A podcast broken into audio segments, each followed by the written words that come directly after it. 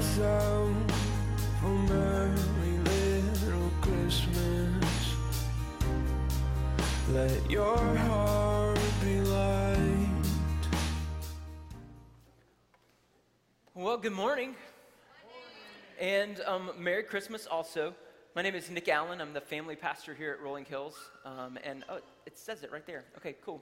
Didn't even need to do that introduction. Um, so, Pastor Jeff this morning is at our South Nashville campus, joining uh, our campus pastor Jason Hale as they cast a vision and, and, share like what's next in store for our South Nashville campus. And so, um, we wish them well today, and we're excited about what God is doing there, and also what God is doing here. So, you guys are um, either stuck with me or blessed by me. It's really a choose your own adventure kind of morning, and you decide what this looks like for you. It's an extra fun day in the life of Rolling Hills in the auditorium because elementary school students and middle school students who are typically in their own hours of programming are actually join us, joining us in here for this worship experience. So, um, air high five to all the grade schoolers out there and welcome. We're glad you're here. Uh, just to kind of start off in, in a, a, little moment of reflection and fun because we just celebrated Christmas, why don't you turn around to the folks who are near you, whether it's the people that you came with as a family or even a stranger beside you, um, and share just for a second your best Christmas memory of 2015. Go.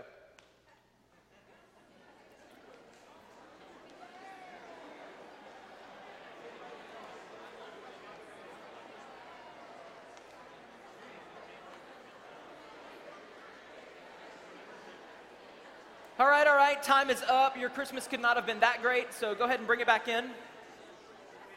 I do hope that Christmas was good. My middle child, Nora Blake, who's here with us this morning, um, she said over and over that the best part of her Christmas day was the fact that we stayed home all day and we didn't go anywhere and we stayed in our pajamas as a family. And so, you know, I love that. I hope that Christmas was good to you. Um, and beyond that, I really hope that you were good to Christmas. Um, some of you guys know this about me. For others of you, it, it may come as a surprise. I love a teachable moment. In fact, I live for them. Um, stick me in the waters of baptism, and I am grabbing that microphone and telling you about the waters of substitutionary atonement that only comes from forgiveness in Christ. I. Uh, they often don't give me a microphone on a special day to say the welcome at Rolling Hills because I am um, known to ramble on for a long time about the purpose of, um, like, the very first Mother's Day or Abraham Lincoln's Thanksgiving Day proclamation, and uh, 16 years in student ministry and kids ministry, and I have absolutely loved every moment to connect the dots between Old and New Testament, between um, the Passover feast pronounced in Exodus, and also the Lord's Supper pronounced by Jesus in the Gospels, and what that means for us. I love to connect the dots between Hanukkah and Christmas, and pretty much anytime there's a historic connection between the Old and New Testament, I am. Um, I just get lost in, in, the pages of this book. Somebody should have checked the preaching schedule before they let me talk about the wise men because this is chock full of teachable moments. And I'm excited to close our Christmas series out with yet another sound um, because we've talked about the sounds of a baby's cry and about the love of God and also about the grace that we're afforded in Christ. And now we get to talk about the sound of a movement, a sound of a movement that was started that many thousands of years ago. And I want to begin um, no other place today than with the story. And so if you have your Bibles, I invite you to turn with me to Matthew chapter 2. Um, we're going to read the totality of the wise men story. It's just 12 verses of a historical account that we get of some of Jesus' first birthday visitors. And I am thrilled um, to look at what that means for us. And as we do, you know that you can check out verses on the screen or with your mobile device as you follow along with the sermon notes that have been provided. But more than anything, I want to ask God today um, to take these words and to open them for us and to invite us to know Him better as a part of that. So, would you pray with me? God, we thank you. Thank you for Christmas and the opportunity to gather together today in a house of worship um, with people who are called like us to worship our King. And Father, my prayer today is that the words on these pages would come alive for us. And by the power of your Holy Spirit, you would create um, understanding in us that only you can create, um, that we might know you better and follow you differently um, as a result. May your name be praised and may your people be challenged. We love you, Jesus. Amen. So we find ourselves today in the book of Matthew, the first of four gospels, and also the first of the books of the New Testament, to talk about the birth of our King. And the Bible says in, in, Matthew chapter 2, today, incidentally, I'm reading from the New International Reader's Version in honor of all the elementary school kids who are in the room. This is the Bible that we tend to use in our elementary school classrooms because it's, it's noted to be on a second grade reading level. I'm asked all the time, um, what's the best Bible translation for kids? If you want to get into that middle school level, we've got the Holman Christian Standard Bible. If you're looking for something collegiate that's going to carry them throughout the rest of their life, the ESV is great. But these versions of Scripture are meant for us to understand the real truth of Scripture, which was written um, in Greek and in Hebrew thousands of years ago, but still represents valid truth for us today. So we find ourselves in Matthew chapter 2. It says, Jesus was born in Bethlehem in Judea. This happened while Herod was king of Judea. After Jesus' birth, wise men from the east came to Jerusalem. They asked, Where is the child who has been born to be king of the Jews? When we were in the east, we saw his star. Now we have come to worship him. When King Herod heard about it, he was very upset. Everyone in Jerusalem was troubled too. So Herod called together all the chief priests of the people. He also called the teachers of the law. He asked them where the Christ was going to be born. In Bethlehem in Judea, they replied. This is what the prophet has written. He said, and he quotes Micah chapter 5, verse 2 But you, Bethlehem, in the land of Judah, are certainly not the least important among the towns of Judah. A ruler will come out of you he will be the shepherd of my people Israel. Then Herod in verse 7, he called for the wise men secretly. He found out from them the, exactly when the star had appeared. He sent them to Bethlehem. He said, Go, make a careful search for the child. As soon as you find him, bring me a report, then I can go and worship him too. After the wise men had listened to the king, they went on their way. The star they had seen while they were in the east went ahead of them. It finally stopped over the place where the child was. When they saw the star, they were filled with joy. The wise men went into the house, um, which proves to us that while Jesus was born in a barn, he was not raised in one. They moved to a home. There, they saw the child with his mother Mary. They bowed down and worshiped him. They opened their treasures. They gave him gold, incense, and myrrh. But God warned them in a dream not to go back to Herod, so they returned to their country on a different road. May we be challenged by this word today.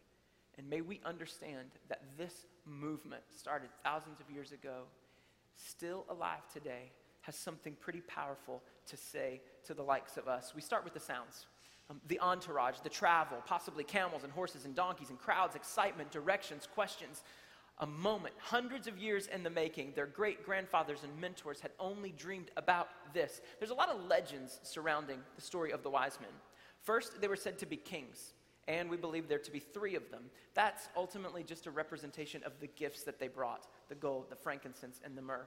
Some legends want to attach each of those three wise men to one of Noah's sons, Shem, Ham, and Japheth. Ultimately, we can all trace our lineage back, I guess, to Shem, Ham, and Japheth because everybody else on the planet before that point died. Okay, so, oh, Wah, wah. Okay, another legend tells us um, that these three kings actually had names Caspar, Balthazar, and Melchior. And another legend says that their three skulls were found in the 12th century by the Bishop of Cologne, and their eyes were still in their sockets, fixed with a gaze towards Bethlehem. That is also the next installment of the Indiana Jones movies. There's a lot of legends um, and a lot of theory and a lot of just fiction surrounding who these guys were. Um, and so today we're going to really take to the pages of Scripture to try to figure out um, the who and also the when and the where and the what and ultimately the why of these guys. Why are they included in the canon of Scripture? And why do we need to know about them today? As far as what the Bible says in Matthew chapter 2, they were wise men called magi. They came from the east. They journeyed to see the one who had been born, the king of the Jews, all because of a star. How'd they know that that star meant there was a baby? And how did they attach that star to the Jews? The Bible doesn't tell us in Matthew chapter 2, but in other places, it gives us some probable clues. You know, the world has, in, in history, four major empires. The first was the Babylonian. Scripture's recollection of the Babylonian rule is found throughout Old Testament prophecy, but most personally by a guy named Daniel who was taken to Babylon in exile as a young Jewish fashion model. Okay, the Bible doesn't say fashion model, but it does say young and good looking, and I relate to that story a lot. It's one of my favorites. More on that in a moment. The second world empire was the Medo Persian, the third was the Greek, and the fourth was the Roman Empire. That's the one that we study the most in school, guys. And that Roman Empire was the empire to which Jesus was born. It says that a group of educated astronomers, they were known as Chaldeans, they could be traced back to Ur and a guy named Abraham, all the way back in Genesis 12. Those same guys popped up again in the book of Daniel as advisors to King Nebuchadnezzar. They were astronomers, studiers of stars, and they kept records for as long as 350 to 360 years about places that stars and celestial beings and planets had traveled, and all of the things that they had studied had been passed down from generation to generation. And it was to those men to those men, along with magicians and sorcerers and enchanters, that the king riddled his dream in Daniel chapter 2, a dream that could only be interpreted by a young Hebrew guy named Daniel. Daniel had a piece of wisdom that these guys didn't have, and they were lovers of wisdom, and so they would have wanted it. My hypothesis about the wise men, where they got this information in Matthew chapter 2, comes straight from Daniel chapter 2. Because verse 48 says this Then the king, because Daniel was able to interpret the dream. Then the king gave Daniel high honors and many great gifts, and made him ruler over the whole province of Babylon and chief prefect over who? All the wise men of Babylon. Daniel was in charge. It gave him an audience of influencers and as many seizable, teachable moments as he wanted to tell some people who loved stars about a coming star that would signal a coming king. When were they supposed to look? You could study Daniel chapter 9 uh, with a prophecy regarding 77s, approximately 490 years, that would usher in both the birth and also the death of Jesus Christ. These are men who had spent the last generations studying. We could go over those details not just all day, but really all year, trying to understand the moment that Christ came the first time and the moment that Christ will come the second time. And that's what they did for generations. We know that a Septuagint, it's the Greek translation of the Old Testament scriptures, came about in the year 280 BC. So these guys would have had access access to copies of Old Testament prophecies, copies of Old Testament history that they could have written in their own language to understand the truth of what God was going to bring. Prophecies that came from maybe a guy named Balaam, who was already prophesying about a king in Jerusalem before there ever was a Jerusalem. Numbers chapter 24, verse 17. Kids, you should go read Numbers chapter 22 through 24 with your parents because there's a talking donkey. Spoiler, that's exciting, right? It says, I see him, but not now. I behold him, but not near. A star shall come out of Jacob, and a scepter shall rise out of Israel. It will crush the forehead of Moab and break down all the sons of Sheth. Who were these guys?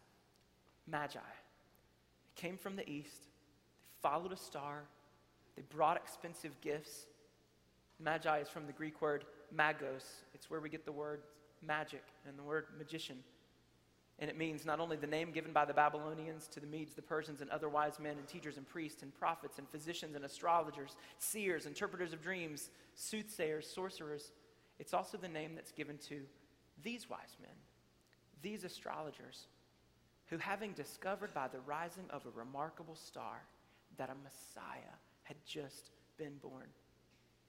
Who were these magi? The bottom line is that they were pagan prophets, non Jewish sorcerers, people from other countries, polytheistic, multiple God worshippers from other nations, people who were outside God's family and yet came to worship God's Son. We'll talk about that again in a moment, but I can't think of a better picture for Scripture to paint for us about ultimately the work that God was doing to invite people who are outside the family of God to be a part of the family of God. Who were these guys? Wise men looking for a Messiah. When did it happen? The Bible is very clear. It says it happened when Herod was king of Judea. Now, now, this is a big deal, the fact that Herod was king. And here's why Palestine, the region that included Israel and Judah all over in the Middle East, fell to the expanding Roman Empire. The Romans had a practice of placing local rulers in charge of certain areas to govern on their behalf. One such ruler was a guy named Herod. He was appointed by the Roman Senate to rule. After he campaigned with a military against the Hasmonean king and a political marriage, Herod and the Romans took Jerusalem. He had that last Hasmonean king killed, and what we have ushered in is the Herodian dynasty. He took on the title Basileus, which means emperor or king. He was known for two things. One, being the best builder that Jerusalem had ever had, building these crazy edifices and these crazy parts of his kingdom. And it was meant to endear him to the Jews, but ultimately, because of heavy taxation to pay for it all, all they did was resent him. He was known for his building, and he was also known for his paranoia. History tells us that Herod was crazy paranoid about people trying to take his throne. In fact, he had members of his own family, including his wife, killed for fear that they were trying to take the throne from him. He was known throughout the land as the king of the Jews. So when people from the east, where other empires had also come, came to town talking about a newborn king of the Jews, he was naturally upset. And the Bible says all of Jerusalem with him. When did this happen?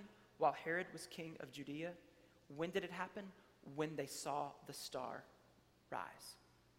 Now, I don't want to burst anybody's Christmas decorations bubble, but you all do know that the wise men and the shepherds did not share the same airspace when it came to meeting the baby Jesus.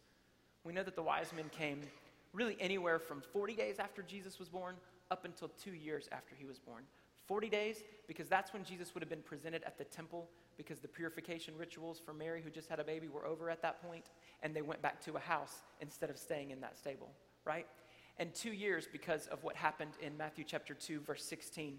It says, Then Herod, when he saw that he'd been tricked by the wise men, became furious. He sent and killed all the male children in Bethlehem and in all that region who were two years old or younger. Why? According to the time that he had ascertained from the wise men. Because of what he had heard from the wise men about when they started following the star, he knew that Jesus had to be under two years old. And in order to kill the newborn king, he decided to kill all the other baby boys too. Who came? Wise men, non Jews, pagan worshippers from the east. When did they come? During the reign of King Herod, when they saw that star rise. And where did they go? Bethlehem, in the land of Judah. Why Bethlehem? Because Jesus was said to be born of the line of David. That's right, sure. But you don't have to be born in the same town to be in the same family. So, why Bethlehem? Well, to fulfill a prophecy in Micah chapter 5, which said that a ruler would come out of Bethlehem who would rule God's people and be like a true shepherd to God's family. Well, that's great, but God could have chosen any town, in any region, anywhere, and pronounced any prophecy regarding his son's birth. Why Bethlehem? Bethlehem was small, Bethlehem was poor, Bethlehem was low. And at this one particular time in history, Bethlehem was also crowded, which meant that there was no room, which meant that they had to stay in not only the lowest town, but also in the lowest of places to prove that our God is a God of power. He chose the lowest of towns in the lowest of circumstances to birth the highest of highs, his own son. And if we ever doubted the power of God, kids in the room, this is for you right now because God can take something small, God can take something insignificant, God can take a little life and do something unbelievable with it. And this is just an indication of the power that what God wants to display in our lives because we are small and because we are insignificant. And God wants to take everything that's small and everything that's insignificant and everything that's weak about us and birth a sign of His power that the world can't even comprehend. He did that then, He's doing that now. Who, Magi? When, during the reign of Herod? Where, to a town called Bethlehem? What? A movement. A movement that brought sounds and noise and travel. The wise men from the east, schooled in all things prophetic and really excited about everything astronomic, worked hard to find Jesus. And what that movement meant for them, I do think God intends for us today too. It's in your notes. First, the wise men, they were moved to go. To go. After Jesus' birth, wise men from the east came to Jerusalem. If those magi, like we think, came from the environs surrounding Babylon, they would have traveled 900 miles to get to Jesus via a trade route that connected Babylon to Palestine. That's the equivalent of you and I leaving after church and going from my home in Spring Hill all the way to Miami, Florida, which is incidentally what our weather feels like right now. 900 miles.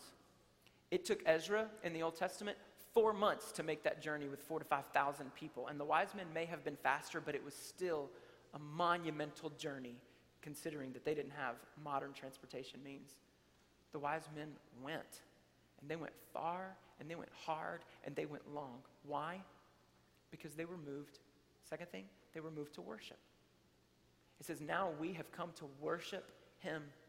And we could spend all of our time talking about what that worship looks like, and we'll get to that in a minute. But the operative word in Matthew chapter 2 for 2 is we. Now, we have come to worship him. And we already talked about who the we is because they're magi. The unbelievable God side truth in this moment is that the we in this verse was not God's people. It was not Abraham's seed. It was not the nation of Israel. How were those people responding? We learned. Herod, who was that people, was upset. Jerusalem, they were that people. They were troubled too.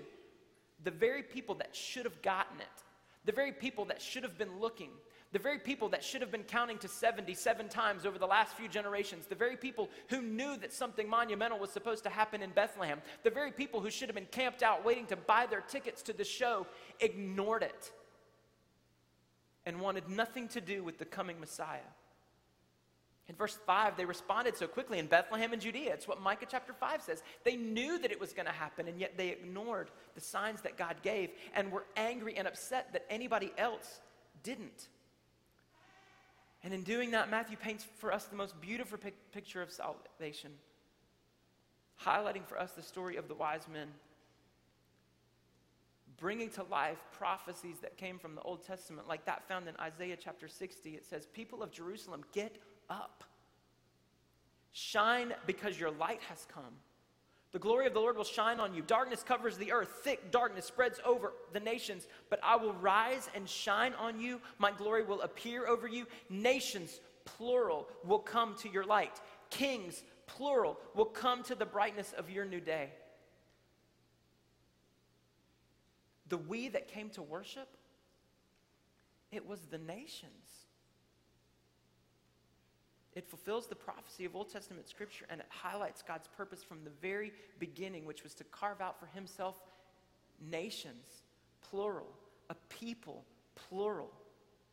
Abraham was promised that he would be the father of nations, plural. Fast forward to a psalmist in Psalm 86 9 who wrote, Lord of all the nations, plural, you have made will come and worship you. All the nations you have made will come and worship you. They will bring glory. Matthew doesn't talk about the shepherds.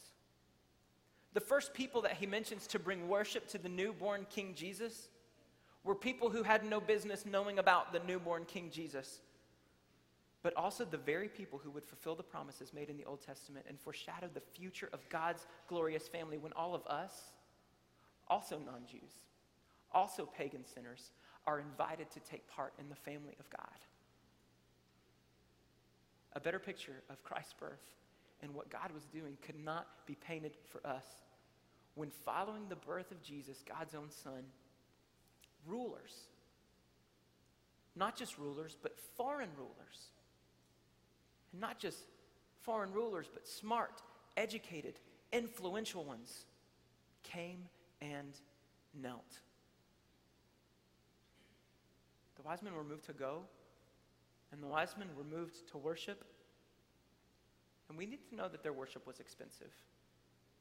You know the gifts, and, you've likely heard the reason why those gifts have significance. Gold is befitting a king, which Jesus was. Incense was befitting a priest, which Jesus is the highest. Myrrh was foreshadowing his death because of the sacrificial di- death he would die in order for us to know God. Bottom line is that those were expensive treasures.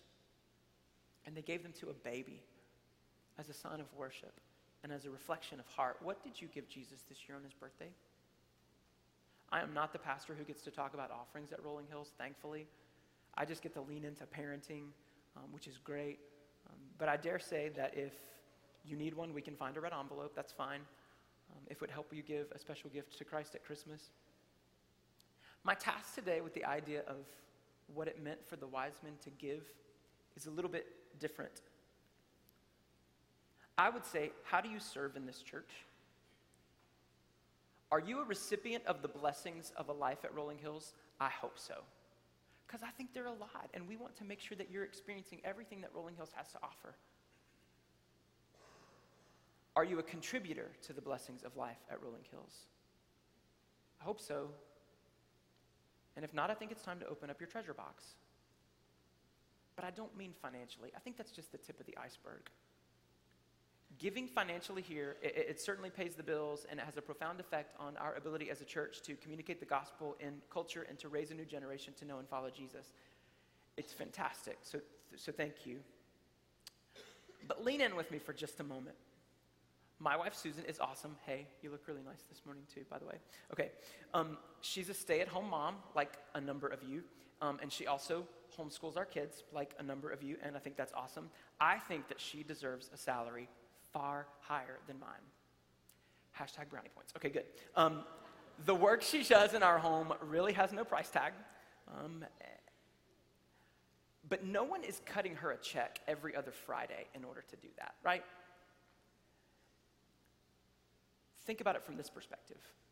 It's, it's, it's my work, it's my salary, it's my job title that, that pays for things like a mortgage and like um, an electric bill and uh, groceries and gasoline and all the other necessities of life. So imagine if I came home to chores that needed to be done, kids that needed to be engaged, a lawn that needed to be mowed, and a dog that needed to be walked, and said, No, my job is to pay for stuff. Your job is to do for stuff. You can't build a doghouse that big. My kids don't care if I keep the lights on. They care if I engage.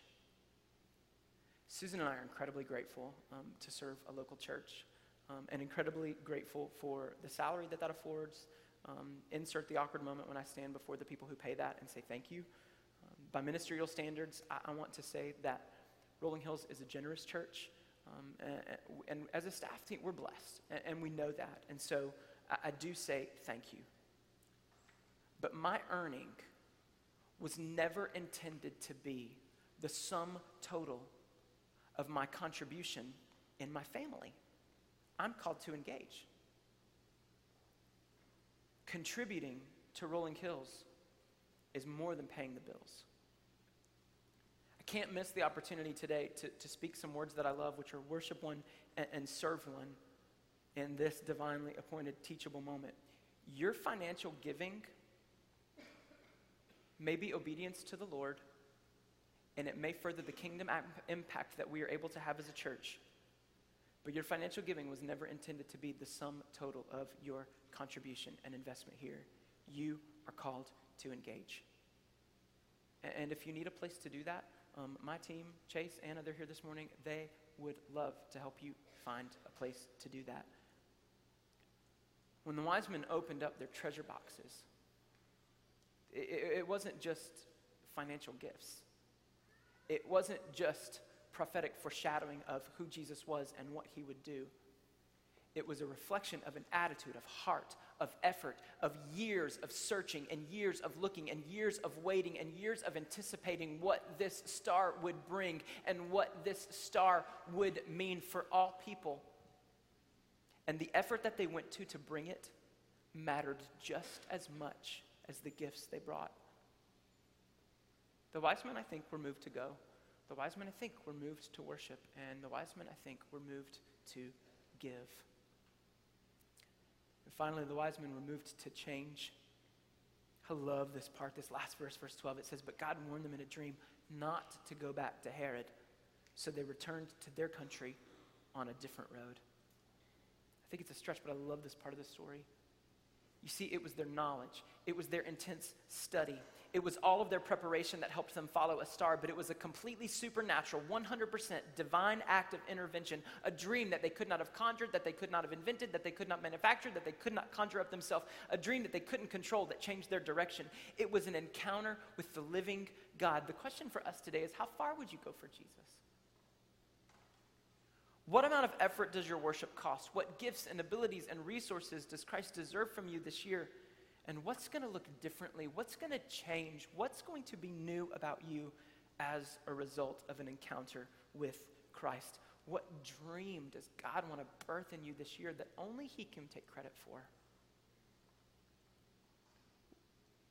If you are a follower of Jesus Christ,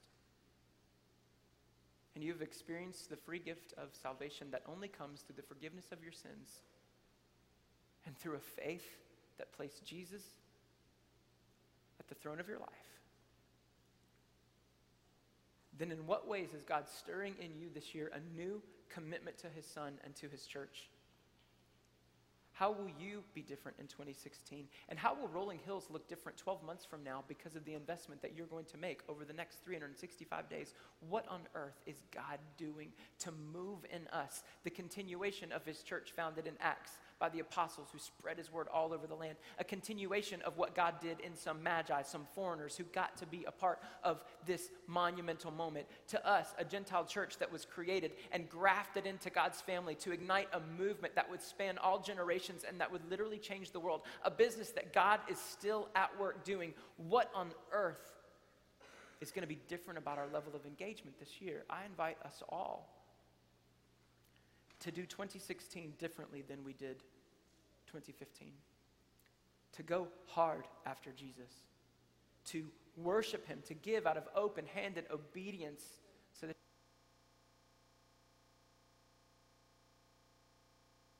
To, to go a different route, to be different in how we serve and how we love on a different path this year than we were the last naming and claiming the things we want to be and know and do differently this year. But when we do, accompanying those with the faith that it's God who does the work in us in the first place. We can't do any of it on our own. We need the supernatural power of God to move in us. I love this image here. Come to Christ any route you want. But when you do, you will go home changed. Why? We've got the who, the when, the what, and the where, but, but, but, but why? One word Jesus. One thing compelled the wise men to move, one thing made them leave. One thing made people outside God's family pursue the chance to be included in God's history Jesus. God moved in my heart when I was seven years old as a part of a local church and a family that went to church, I was invited by the Holy Spirit of God into a personal relationship with Jesus where my sins were forgiven, my future was altered, and my forever was changed. Why one word? Jesus. Kids in the room, listen closely for a second. I want to tell you today that you are fortunate. And, and if you don't know that word fortunate, I want to tell you today that you are blessed. And if that's a little bit fuzzy to you, I'll just go ahead and say a word that I don't really like all the time, but I think you're going to get it. You are lucky. You're lucky. You're lucky to be here right now in this moment because you just got to listen to me talk for 30 straight minutes. and that's really a lie. The reason why we gave you extra white space in your worship guides today is because I knew that there was going to be a whole lot of doodling going on. It's okay, but tune back in for a second. Here's the reason why you're fortunate. Here's the reason why you're blessed. Here's the reason why I might call you lucky. Because last time I checked, you had to be 16 years of age and a licensed driver in order to get here on your own. If that's not you, then that means someone brought you. And so the reason why you're fortunate, the reason why you're blessed, the reason why I call you lucky is because someone sitting near you today, they brought you here. And they brought you here with a purpose. Their hope and their desire and their prayer is that you would have knowledge of the living God who created you and wants a love relationship with you. And they are doing, by bringing you here and by talking about Christ at home, they're doing everything that they know to do to instill those seeds in you so that that seed may grow into salvation so that you can come to know and follow Jesus. And maybe that's already your story. You have talked to God about what it means to be a sinner and you have expressed your sorrow for that through repentance and you have asked Him to forgive those sins and to come and to be the Lord of your life so that you might follow Jesus. And that means you are a Christian, a Christ follower, someone who follows Jesus. But others of you are just having those conversations and asking mom and dad tough questions about salvation and baptism and what it means to be a Christian. And you're asking them when they became a Christian. If you were to go around and survey this room to all the people who became Christ followers as adults, they would look at you too and tell you that you're lucky that someone right now is investing those seeds in you because they wish that they could go back in time. Not that they begrudge their story at all, but they wish that someone had told them at age seven what we're telling you at age seven. They wish that someone had told them at 13 and 14 what someone is telling you at 13 and 14 so that those seeds could have been planted in them sooner so that they wouldn't go through so much life before they finally realized that Jesus loved them. You guys are fortunate. And it will be hard for you to wrap your mind around that right now. But I want you to lean into that in 2016. I want you to ask the Holy Spirit of God to move in you in 2016 and to do something in a child that we can't even imagine because we're in here on Sunday mornings expecting God to do things in adults, but I'm in there on Sunday mornings knowing that God is doing things in the lives of kids and He's going to continue to do that and lean into that and say, God, move in me. Invite me to know you and teach me what it means to follow you. And parents, let us come alongside you and help you in the process of raising kids who know and follow Jesus. Lean in and know how blessed you are and take advantage of that blessing. Follow God because of it. To all the rest of us in this room, I invite you to consider the priority on which you have placed church and worship this year. Is it magi sized? Does it cost? Does it exude the effort and the extravagance befitting the King of Kings and the Lord of Lords? We don't worship God in this way to earn his favor, but we worship God in this way as an expression of our love because of what He's lavished on us as a reflection of His holiness, so that 2016 may be a year that is marked differently for us when our lives are moved and changed by the power of His Spirit.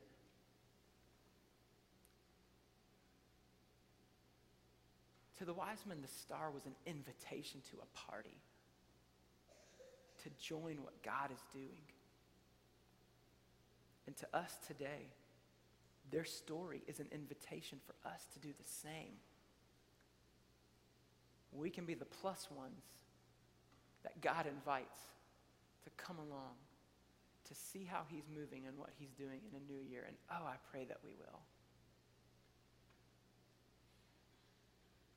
Holy God, we are in awe today of what you were doing thousands of years ago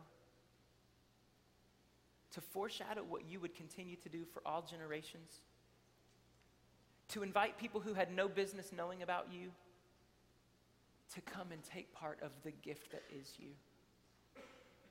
to invite us to worship, to invite us to bow, to invite us to give, and to change us from the inside out. Holy God, I pray that we would be a people today who leave differently and who go a different route than the way we came, so that our lives will be marked by the movement of the Holy Spirit of God inside of us. Hmm. People who are here today, men, women, boys, and girls, I, I, I want to invite us into a continued time of worship. Um, these guys are, are going to play and they're going to sing. Um, but this is a time for us to respond.